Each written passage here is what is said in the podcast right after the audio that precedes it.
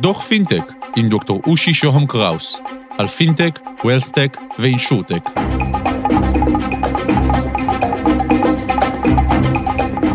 דוח מספר 81 על הפינטק הישראלי.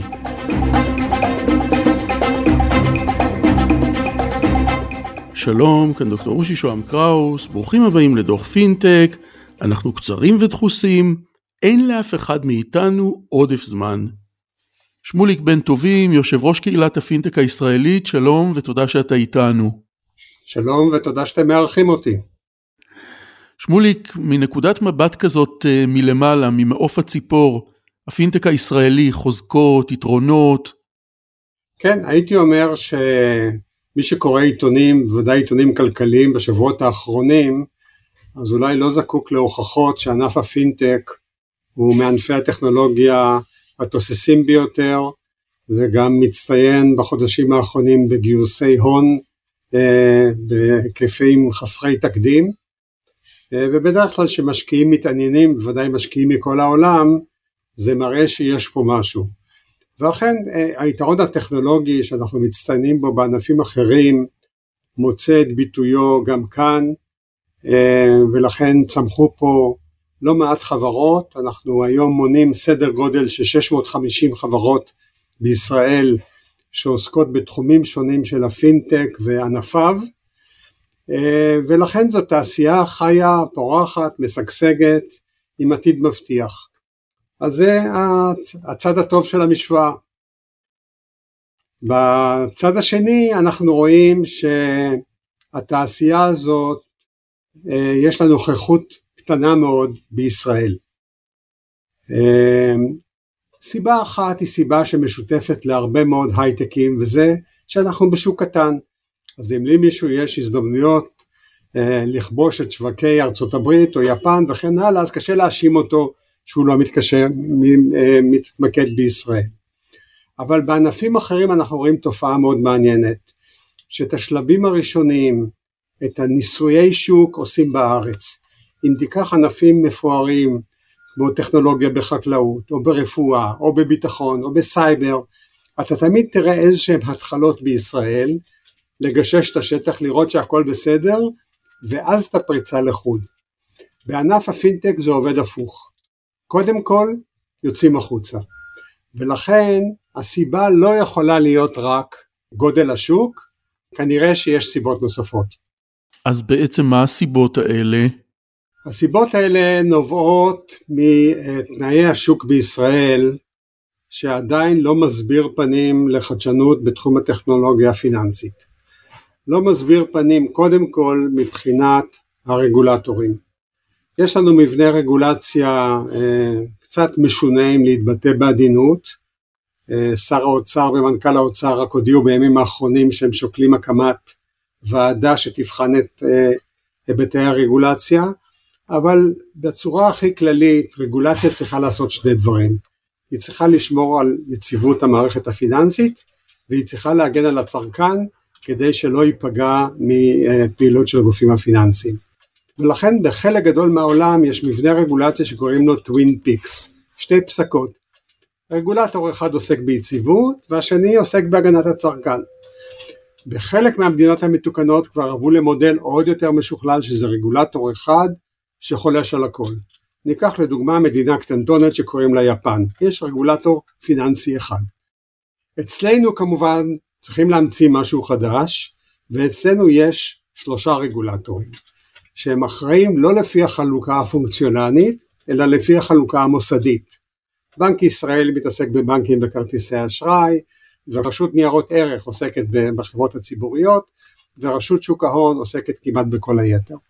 ולכן הרבה מאוד דברים נופלים בין הכיסאות משום שהיום חברות ביטוח הן לא רק חברות ביטוח, הן גם עוסקות באשראי וחברות כרטיסי אשראי עוסקות גם בדברים הנוספים והבנקים הולכים לתחומים אחרים ולכן כל התחום הזה מביא אותנו לבוקה ומבולקה רגולטורית שלא תמיד נוחה לתעשייה. היא גם לא נוחה לצרכן כי בסופו של דבר הוא לא נהנה מה, מהחידושים השונים. אז הייתי אומר שזו אבן הנגף העיקרית שצריך לתקן בה. אה, צריך לומר ביושר שעוסקים בזה ויש הצעות חקיקה ויש רעיונות, אבל אם אתה רוצה צילום מצב נכון להיום, המצב מאוד בעייתי. אתם מתעסקים המון בקשרים של הפינטק הישראלי בחוץ לארץ, למה זה חשוב?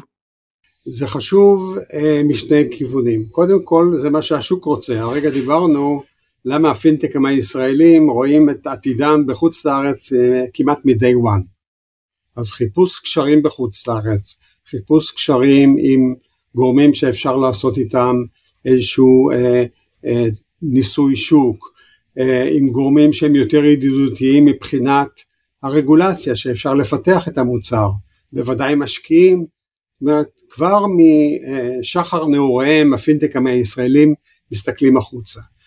מעבר לכך יש גם אה, עניין גדול של גופים מחוץ לארץ במה שקורה בישראל ואנחנו בעיקר מקושרים עם ארגוני פינטק בעולם שהם בעצמם ארגונים של סטארט-אפים והם מחפשים את החיבורים ואת הכישורים כבר בשלבים המוקדמים של חייהם.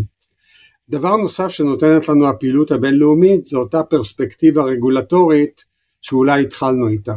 זאת אומרת שאנחנו מדברים עם החברים שלנו בלונדון, אנחנו שואלים אותם בין היתר איך לדוגמה מתייחסת או מסתדרת אצלכם אה, כל, כל עולם, כל עולמות הבנקאות הפתוחה. ונהיים ירוקים מקנאה כאשר שומעים שכל החקיקה של בנקאות פתוחה כבר עברה באנגליה ב-2016, הם כבר חמש שנים בתוך העניין הזה ואנחנו עדיין תקועים בשאלה אם החוק יהיה בתוך חוק ההסדרים או מחוץ לחוק ההסדרים, חוק, אם יהיה בחוק ההסדרים זה יעבור מהר אבל זה לא כל כך דמוקרטי, ואם זה לא יהיה בחוק ההסדרים זה לא יעבור כל כך מהר, וכל מיני קבוצות לחץ מושכות את זה לכל מיני כיוונים, אה, וזה מה שקורה. אנחנו שומעים מהחברים שלנו בחוץ לארץ על הניסיון הניס, שלהם במה שנקרא ארגז החול, סביבה רגולטורית ניסויית שבה אפשר לנסות את המוצר ולעשות את הצעדים הראשונים עד שהוא מגיע להיות מספיק גדול להיות מפוקח על ידי הרגולטורים הגדולים. עוד פעם, יש הסכמה מקיר לקיר לרעיון הזה גם בישראל, אבל לא קורה שום דבר. מערכת פוליטית תקועה, חילוקי דעות, נכון להיום ב-20 או 30 מדינות יש אה, ארגז חול, בישראל אין. זו, זו המציאות. שמוליק, לסיום, אם אני יכול לשאול בפנטזיה כזאת על הפינטק בישראל עוד 20 שנה, אתה יכול ללכת עם זה? כן, אפשר לנסות. הייתי אומר שבעוד 20 שנה אני פחות דואג לתעשייה וליזמים ולמשקיעים, אני חושב שהם יהיו במצב טוב. אני מקווה שבעוד 20 שנה גם הצרכן הישראלי, ולא חשוב מאיפה הוא בא, ולא חשוב אם זה אה, אנשים מבוגרים, או שזה המגזר החרדי או המגזר הערבי, או בני נוער צעירים. כולם צריכים להרגיש שהם פועלים בשוק תחרותי, שפרוסות בפניהם הרבה מאוד הזדמנויות, הרבה יותר ממה שאנחנו מכירים היום, שהם מקבלים מוצרים מתקדמים במחירים תחרותיים, והשירות שניתן להם הוא, הוא ברמה הכי גבוהה. ואת כל זה יכול להשיג הפינטק אם רק יאפשרו לו לשחק.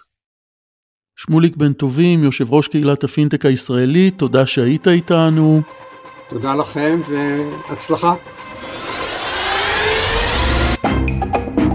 כאן על קצה המזלג, ניפגש בדוחות הבאים, תוכלו לכתוב לי ל-050-8898-322 או ללינקדאין שלי, דוקטור רושי שוהם קראוס באנגלית. תודה לקווין מקלוד על המוזיקה, להתראות.